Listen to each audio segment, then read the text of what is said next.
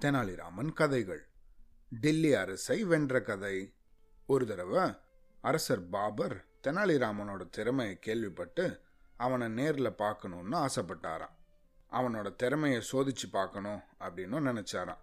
அதனால் தெனாலிராமனை டெல்லிக்கு அனுப்பணும் அப்படின்னு சொல்லி விஜயநகரத்துக்கு ஓலை அனுப்பினாராம். கிருஷ்ணதேவராயரும் தெனாலிராமனை கூப்பிட்டு இதோ பாடுறாமா இங்கே எப்படியோ உன் திறமையை காட்டி எங்களெல்லாம் சிரிக்க வைக்கிற. ஆனால் அந்த மாதிரியே டெல்லியிலையும் பாபர்கிட்ட நடக்காது. உன் திறமை அவர்கிட்ட எவ்வளவு பரிசு வாங்குற அப்படிங்கிறத பொறுத்து தான் இருக்குது அவர்கிட்ட நீ பரிசு வாங்கிட்டு வந்தேன்னா நானும் உனக்கு நிறைய பரிசு தருவேன். உன்னை திறமைசாலின்னு ஒத்துக்கிறேன் அப்படின்னு சொன்னாராம். ஆனால் அப்படி பரிசு வாங்காமல் வந்தால் உனக்கு கண்டிப்பாக தண்டனை தான் கொடுப்பேன். புரியுதா? அப்படின்னு சொல்லி எச்சரித்து அனுப்பினாராம். அப்புறமா கொஞ்ச நாள் கழிச்சு டெல்லிக்கு போன தெனாலிராமன் பாபரோட அரண்மனைக்கும் போய் சேர்ந்தானா. பாபரோட அரண்மனையில் அவன் செய்கிற எல்லா காமெடிக்கும் அவனோட எல்லா அகட விகடத்துக்கும் யாருமே சிரிக்கலையா? அதெல்லாம் யாருமே சிரிக்கலன்றதை பார்த்து அவனுக்கு ஷாக் ஆயிட்டானா? திகைச்சு போய் நின்றுட்டானா ஆனால் யாருமே சிரிக்கக்கூடாது அப்படின்னு பாபர் முன்னாடியே அவரோட அமைச்சர்களுக்கெல்லாம் கட்டளையிட்டு இருக்காங்க அப்படிங்கிறதையும் புரிஞ்சு தெரிஞ்சுட்டானா இதை எப்படியாவது முறியடிக்கணுமே எப்படியாவது பாபர்கிட்டேருந்து நம்ம பரிசு வாங்கணுமே அப்படின்னு மனசில் நினச்சிருந்தானா.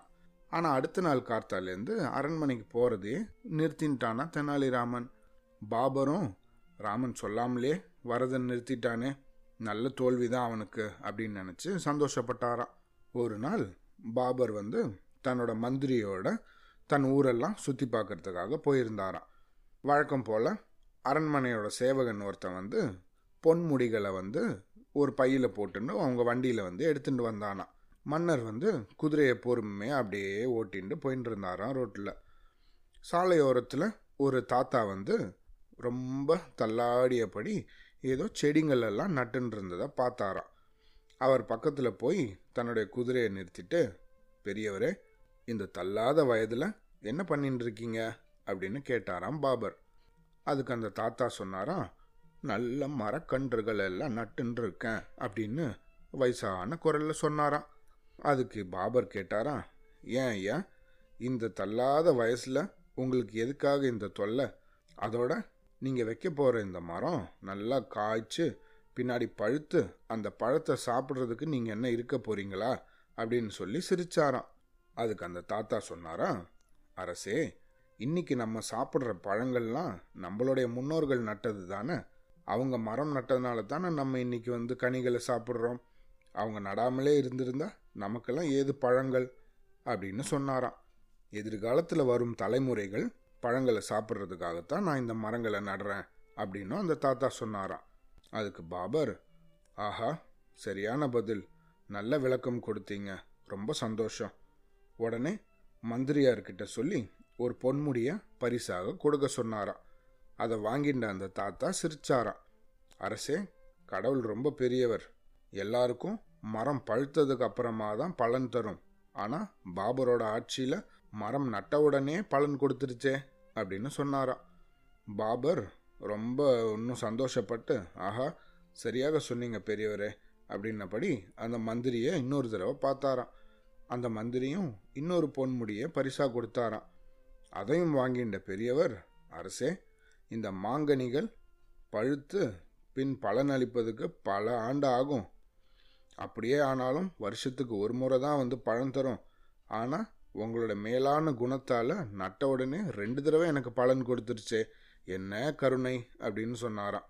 அதுக்கு பாபர் நல்லா சொன்னீங்க பெரியவரே அப்படின்னு சொல்லி இன்னொரு பொன்முடிப்பையும் பரிசாக கொடுக்க சொன்னாராம் அவரோட மந்திரியை விட்டு.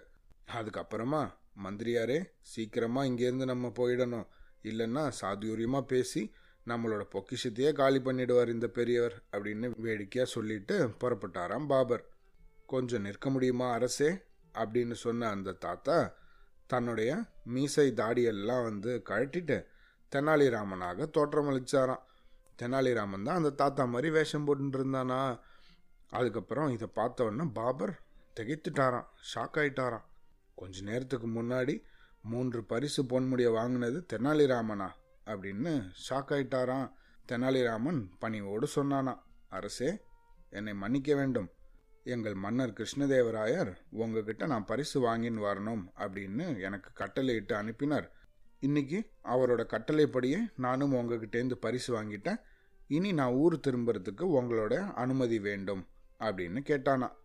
தெனாலிராமா உண்மையிலே நீ திறமைசாலி தான் உன் மன்னருக்கு என்னோட வாழ்த்துகளையும் தெரிவி. நாளைக்கு அரச மரியாதையோட உன்னை நான் விஜயநகரத்துக்கு அனுப்பி வைக்கிறேன் அப்படின்னு சொன்னாராம் மன்னர்.